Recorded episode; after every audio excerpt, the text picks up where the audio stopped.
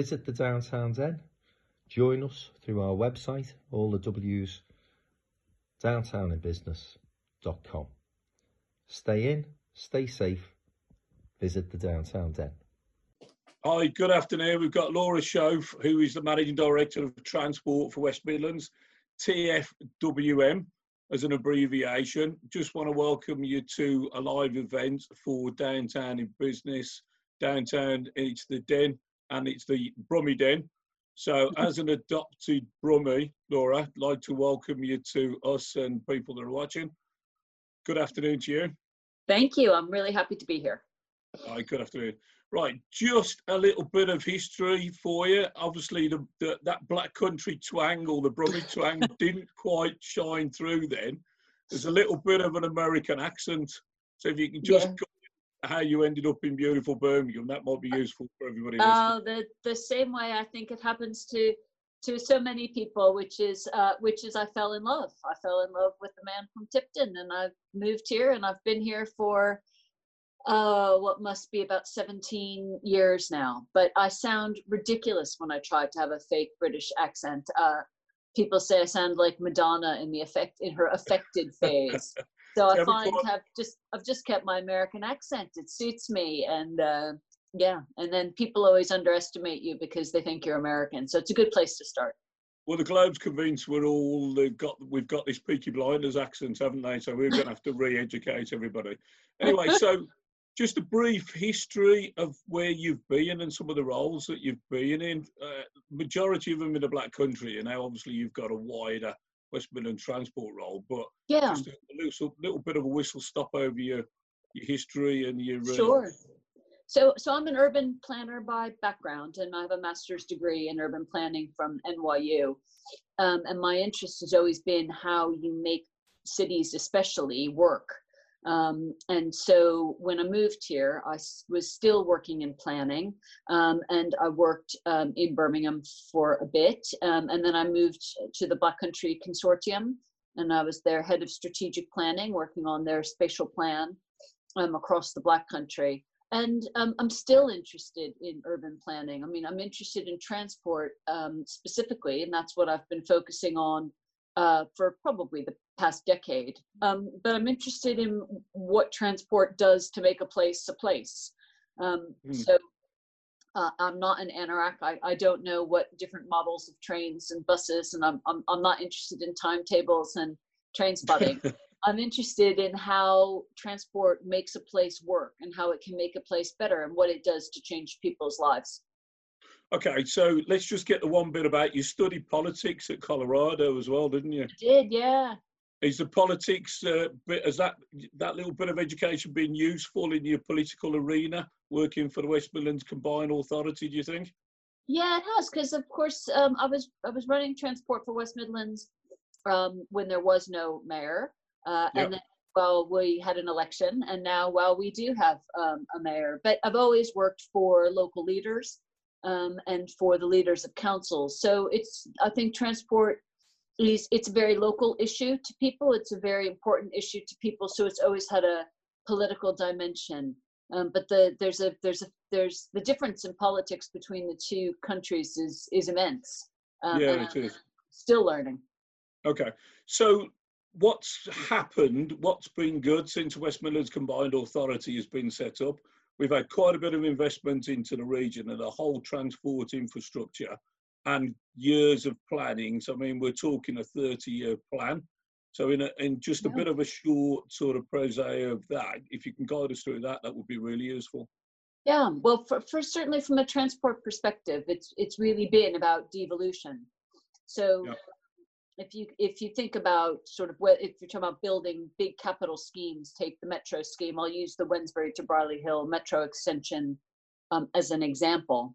That's a scheme that um, predates me. That's a scheme that um, has been an aspiration for the region to build um, for well over a decade um, but it's oh it, it's been uh, it's just been impossible to deliver and what what happened through devolution was the it was the ability for the west midlands to come together and to determine um, what its priorities were and how it wanted to invest its money and so through devolution and through the devolution agreement we were able to finally secure the funding that we needed to get that scheme um, up and running. So for me, it's all about devolution. I, I can't ever believe for a single second that people sitting in London know more about what the needs of Birmingham and the region are than the people who are sat in Birmingham. Um, even just train service, you know, I'm always I always laugh when I talk to the rail team at the DFT because I take the train every day.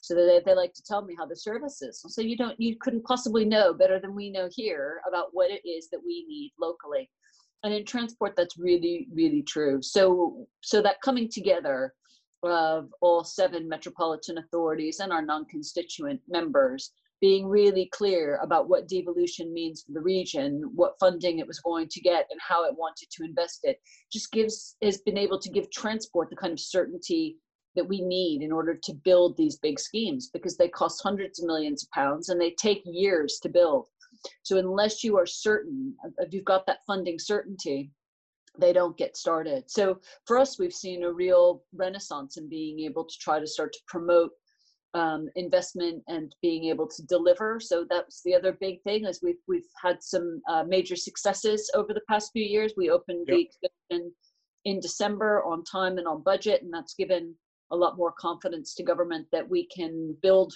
metro schemes here in the West Midlands. Um, and then we decided also to take the metro in house. And that was a decision that we made through the combined authority board, which has been fantastic. So TFWM not only are responsible for building the new extensions, but we also um, are responsible for the operation of, of Midland Metro Limited. Um, and being able to borrow against that fare box is also being able to allow us to continue to invest. So some really big, important decisions that have freed us up to allow us to get on and do what we want to do.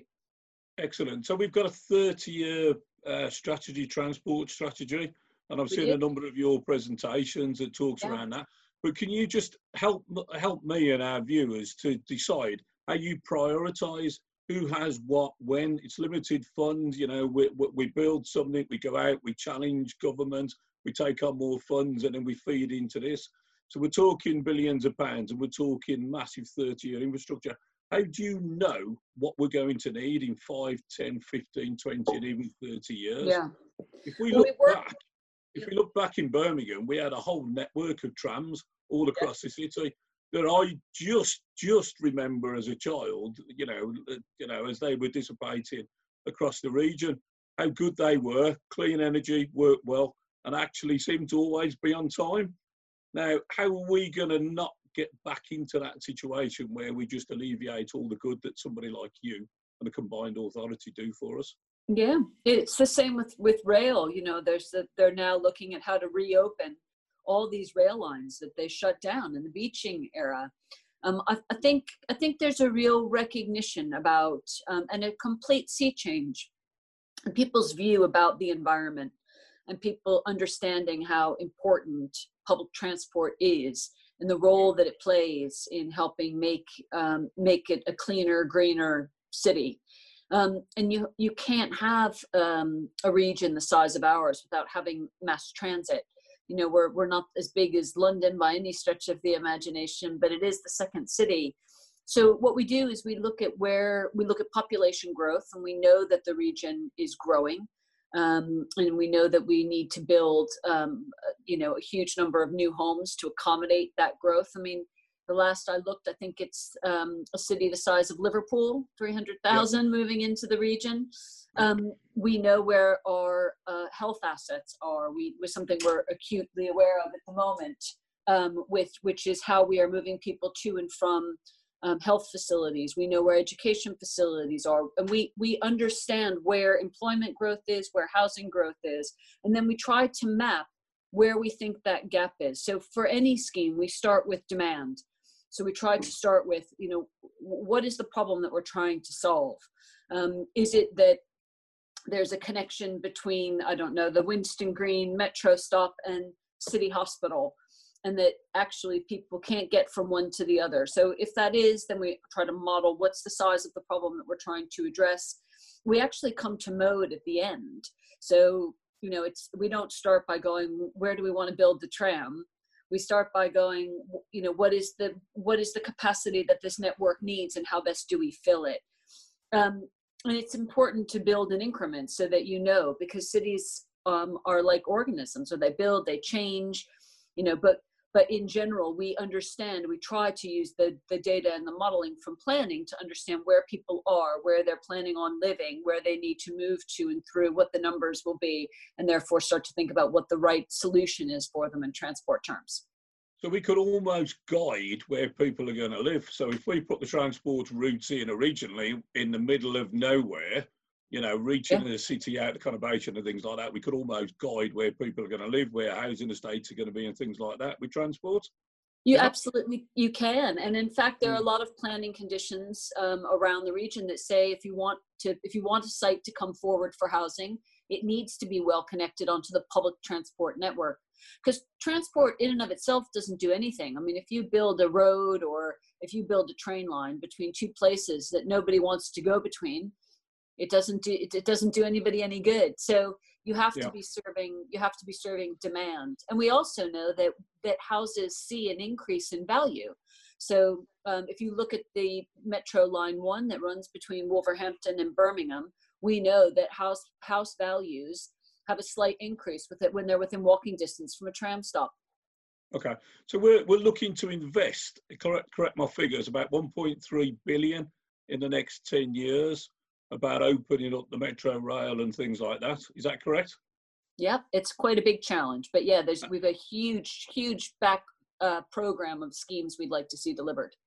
So if we, after nationalisation of the rail, all the branch lines disappeared and were closed and things like that. And so we're going to open branch line. Andy Street's got a, a mindset of opening branch lines, which is excellent. We're going to open all the uh, the metro rails across the system, uh, across the West Midlands system and things like that. That's good. Can we affect motorways? Can we do anything for motorways? Can we look at M6 toll? Can you yeah, influence well, that? Um, I, I, think as so the it's a it's a private concession, so it's run yeah. by a private company.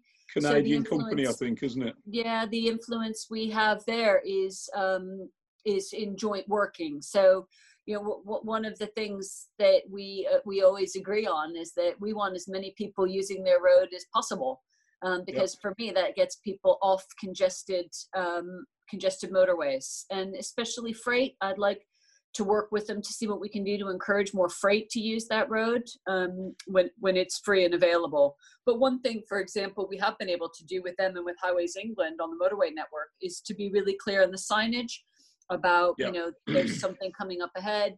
The M6 toll, you know, this is what it costs, but this this will be the journey time if you take it, so that businesses can make a decision on whether or not it's the right choice for them to use that road. Okay, so looking at technology. So if we're looking at smart technology and join everything up, we're looking at 5G. Mm-hmm. Can I guide you into giving us some advice and some information around how 5G is going to affect yeah. the, the, transport situation around West Midlands? Yep. Um, so we have a really great forward-thinking innovation team.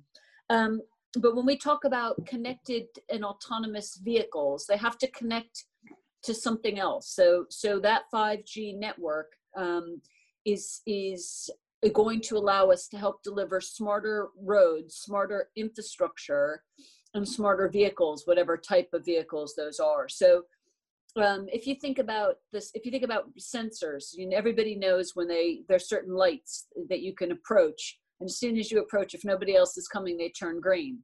Now they're they're so great. And there's nothing more frustrating now than approaching a set of traffic signals and you stop and wait and you think well, why aren't these turning green? There's nobody else coming you know? Um, and that's all about the that's all about the intelligence of the sensors on the network. And what 5g does is it just allows those sensors to talk to each other more more more rapidly more effectively. And so it will also help guide for example if you have um, an if we get to a point where we have autonomous cars on the road how those cars and are talking not only to each other but also to the road itself. So that that all of that needs 5g in order to work uh, really really effectively. We'll be able to have smarter roads than we have now. So we'll be able to understand congestion. We'll be able to you can make um, better decisions about how you tell people to travel um, and which way that they need to go. And some of that is all that data that we get through Waze um, already that is that is fed in. 5G just enables us to have that work faster, work smarter, work more reliably. Um, I always say one of our challenges is we have a network that's completely at, at, in the peak at capacity. You know, the roads are at capacity, the railways at capacity, the buses are full. So the key is how do we get the most out of what we have while we're waiting to build more, um, and using using technology and innovation to eke that capacity out of whether it is our roads. Um, you'll see in some places uh, around the world where when you when they know what train you're waiting for, it will tell you where there's um, spaces in different carriages. So try carriage D because there's six seats available there. So it just allows people to make more informed decisions about about everything that they're doing. Um, and then if you think about ambulances, I know this was an example that, that was well well publicized, but an, an ambulance when it picks a person up, A, with 5G, the roads can know it's an ambulance coming, but B, it's transmitting that health data back to the back to the hospital before it even arrives there. So again, just an example of how it's making a vehicle uh, much smarter and much more effective.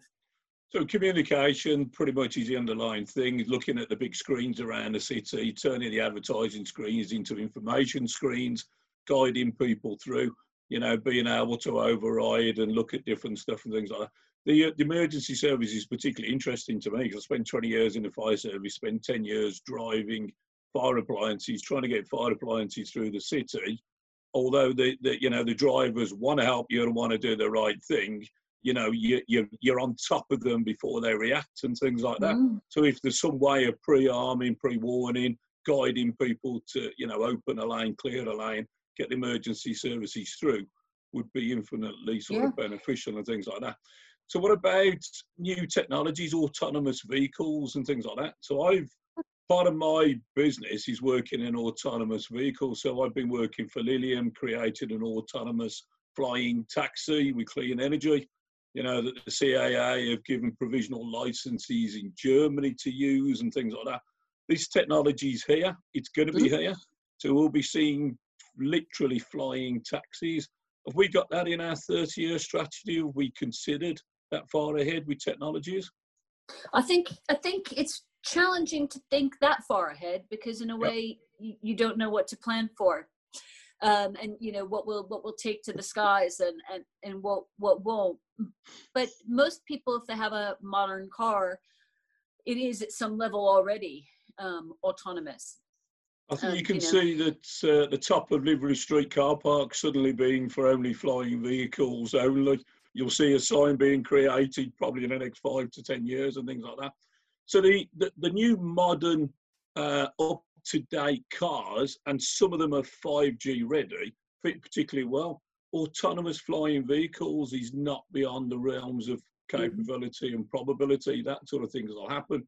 How do we deal with the older vehicles that are around? Let's talk about emission. Let's talk about our clean air zone. How do we tidy up? Because if we look at now with the COVID, and we'll come on to that, the challenges that you've gone through, around the world, suddenly they're talking about India and different countries now seeing the Himalayas. They haven't done that for 30, 40 years. And the, the whole air zone is becoming sort of cleaner and things like that. Now, being a slight environmentalist, I'm sitting there thinking, this is pretty cool. There's a lot of lessons to be taken out of the COVID disaster. Let's take the positive, you know, the positives out of it and things like that. If we just ban vehicles from the city centre, that that would be okay. But we we're going to have businesses that are going to starve and things like that. How do we balance that out? So one one question at a time. How do we deal with old vehicles with emissions and, and, and poor performing vehicles with interacting with new 5G technologies mm. and things like that? If you can guide us through your thoughts around things like that, yeah. that'd be useful. Well, it's a real it's a real challenge, and certainly certainly I would be always suggesting that if there was another way to get so birmingham city center is a prime example which is it's very well served between bus between rail and metro so i'm always questioning to people why would you drive to birmingham anyway? For those people that must and businesses that need to there will always be people who need the road network. And what we need to do is get people who who are making non-essential journeys off the road. That's essentially what COVID has done, which has taken non-essential journeys and stopped anybody making them. Um, yeah. And and as a result, there you know there's just there's just less emissions, and and as you point out, there are um, mountain ranges becoming visible uh, for the for the first time. Um, I think if you talk to small business owners, especially, and you may know better than I do, but what they say is they need a scrappage scheme. You know, people don't want to be driving old vehicles. It's not yeah. because they they love to pollute that they drive them. Um, it's because that's the van that they have. It's because they can't afford to replace the van, and it's because they it, and it's there's no financial incentives. So there has to be a mechanism by which you can incentivize people to get out of so um, those go- heavily polluting vehicles. The government's run scrappage schemes before, and probably we could pick that up from downtown in business and maybe push that through local MPs, and we could take it up with Andy Street and see where we are for there. That would be useful. But I think how do we get the transport into companies and keep businesses in Birmingham city centre alive? You know, why why we're going to start putting charges on and things like that. I think the charge has been knocked back for a while, but it ultimately it's the right thing to do. Protect the environment, protect the air. That's right. But how do we keep businesses alive in the city centre? I mean, yeah. if we if we specifically said that transport the metro was free between 8 or 7.30 and 8 o'clock in the morning, we drive people into work an hour early potentially and maybe get them home an hour early.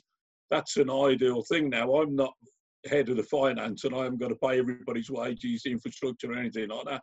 But clearly, as a political whim, something like that, free transport into the city, answers all of those argumentative sort of folks that uh, tend to have a bit of a dig. What do you think? Well, I, I don't know. I think there are quite a lot of people that drive into the city because they like to drive into the city because they don't like we, to be on public transport. Whether or not it was free might not uh, might not change their mind. Um, but okay. I do think when you ask people to, if you ask most people to to come and say, you know, well, what's one of the best places you've ever been? What's one of the greatest cities that you've ever been to? Most people give you an answer, and they they talk about oh, you know, it was great because you could walk anywhere. There are parks and there were no cars. And most people don't say the loudest, dirtiest, most congested city. So people, I think, in their hearts know what makes a great place and limiting um, non-essential car journeys out of the city center in my this is my personal view will certainly make it a better place i know i like to walk places where there aren't cars and where it's quiet yep.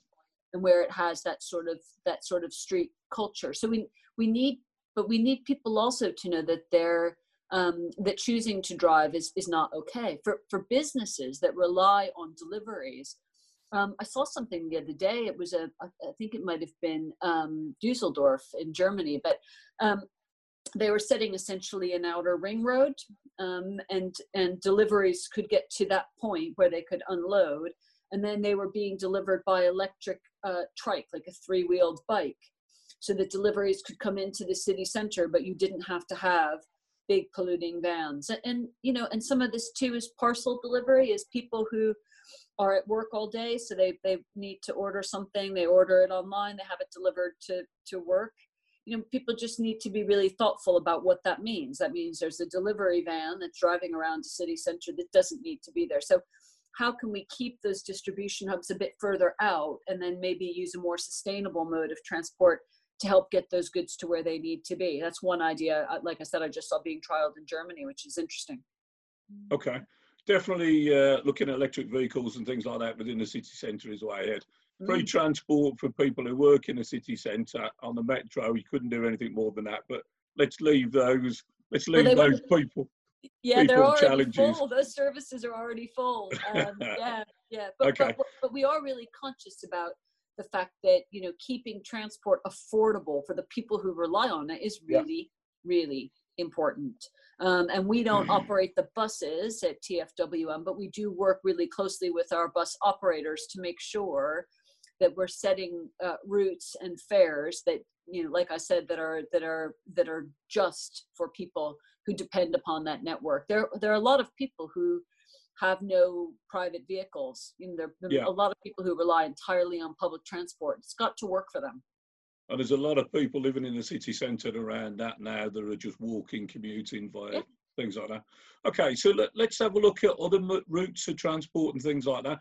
So bike lanes and things like that, is that in your domain? You know, are you influencing that? Yeah, I mean, we we we again, it's that same bit about trying to identify where are people going from, where are they coming to, where's the right place to put them, um, and, and where's the space to put them. Um, Birmingham have done a great job. They've introduced a number of um, of key cycleways uh, throughout the city, but there's a there's a huge amount more to do to promote um, active travel.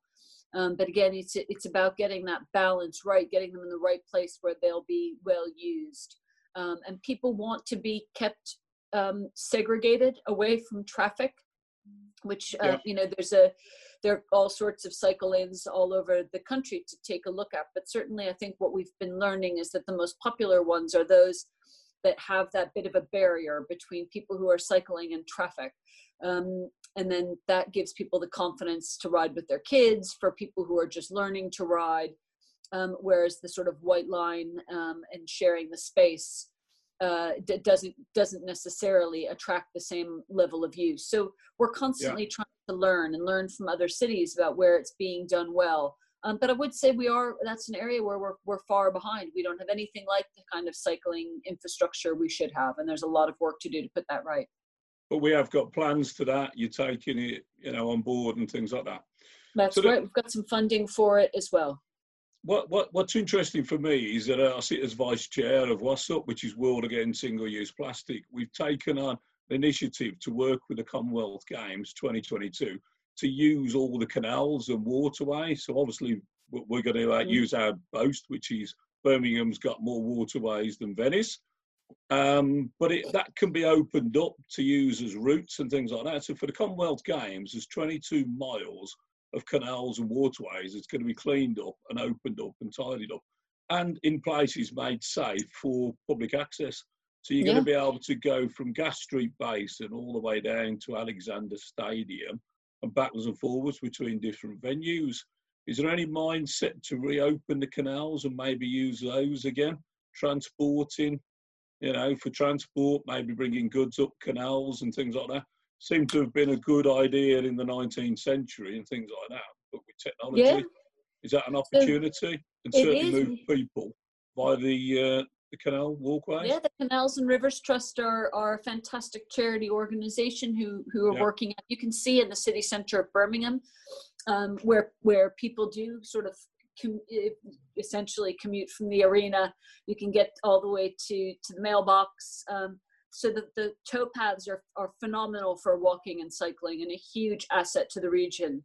Um, and when they are tidied and well lit and well used and people feel safe on them, they're absolutely an incredible asset to have. And so all that investment that that um, CRT organizations like yours are making to make sure that those bits of canal are safe and lit and, and people can use them is is tremendous. Um, there is there is the link that goes to the university on the canal. That's a pretty good one. One of the challenges we have, uh, maybe more in the Black Country, is just the amount of locks uh, which definitely slow down um, commuter traffic uh, from being able to to to use them. But um, you know, going back to that conversation about urban planning, you know, I mean, they are they are part of the of the network. They're they're part of our green open space network, but they're also very much part of our active transport network. Um, and what we'd like to see, especially out of the Commonwealth Games, is a real legacy for cycling for the region um, and and a bigger and wider take up of cycling in the West Midlands than we have. So, how many people are we expecting to come into the West Midlands during the Commonwealth Games? How you know, I'm not quite. I'm not quite sure I know the answer to that because they haven't put the tickets on sale yet. Um, but I, am sure the worldwide audience, um, at least on uh, the television, is is in the millions. It'll well, be a great showcase for for the West Midlands there were seven billion people listened to the opening ceremony and things like that, which was quite impressive. And there's going to be billions of people kind of listening to the events. I think we're looking at a million or so people coming into the region and things like that. When will we start thinking about where these people are going to go, how we're going to move them around, and things like that? So, how does your organisation ramp up to cope with events like that? Yeah, so we have started. So we have a Commonwealth Games draft strategic transport plan that's up on the website. So Yeah. we know uh, we know roughly where the venues are, um, and we know roughly the scheduling of events. So you know, for example, if you know where the pool is, you know the there's between the swimming and diving there's morning events and there's afternoon events we know where the opening ceremony will take place we we know where the uh, athletes village is going to be. So the modeling work has has begun.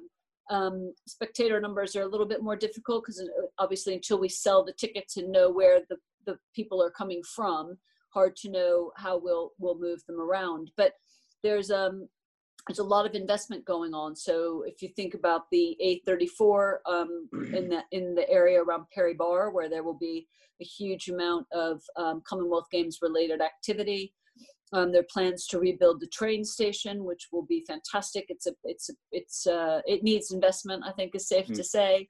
Um, we're looking at um, what's called a, a sprint bus, which is essentially it's a hybrid between a regular bus and a tram with a dedicated with dedicated running and journey time reliability running down the A34. If you go over to the university, where uh, they'll be hosting um, a number of events as well, University Station um, should be rebuilt um, in time for the games. University Station um, is actually a busier train station than Crewe, which most people don't realize. It's only got two platforms. Um, but with the university and all the uh, health assets there, um, it's an incredibly busy uh, station that's not fit for purpose. So again, rede- Yeah. redesigning that station there.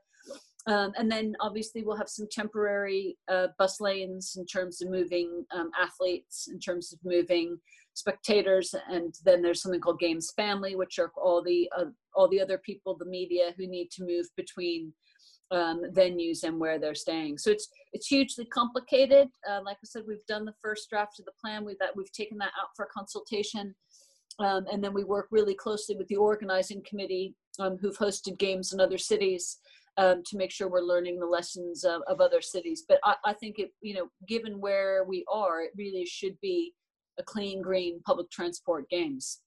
Excellent. I mean, we with people like Ian Reid leading as CEO for the Commonwealth Games and people like that, John Crabtree as chair, you know, Mm. globally sort of experienced people and things like that. I think we're in good hands.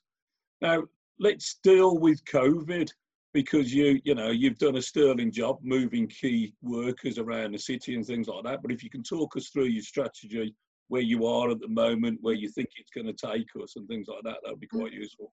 yeah it's been really really uh, it's been really challenging um, obviously needless to say because um, the first sort of the first bit of work we had to do was to figure out what a temporary network was going to look like so um, you know uh, we have we have the the rail companies were taken back into dft and they're looking at their timetables and what routes they're going to run um, obviously, we've got um, we're quite tied into the bus companies, understanding what they're running, and then we run the metro. But trying to reduce the service because obviously there's a reduction in staff who are able to work, um, but we needed enough space to keep people people socially distant. So you couldn't have a crammed bus. You need enough buses to make sure that if you need to take the bus, you can sit far enough away from other people to be safe.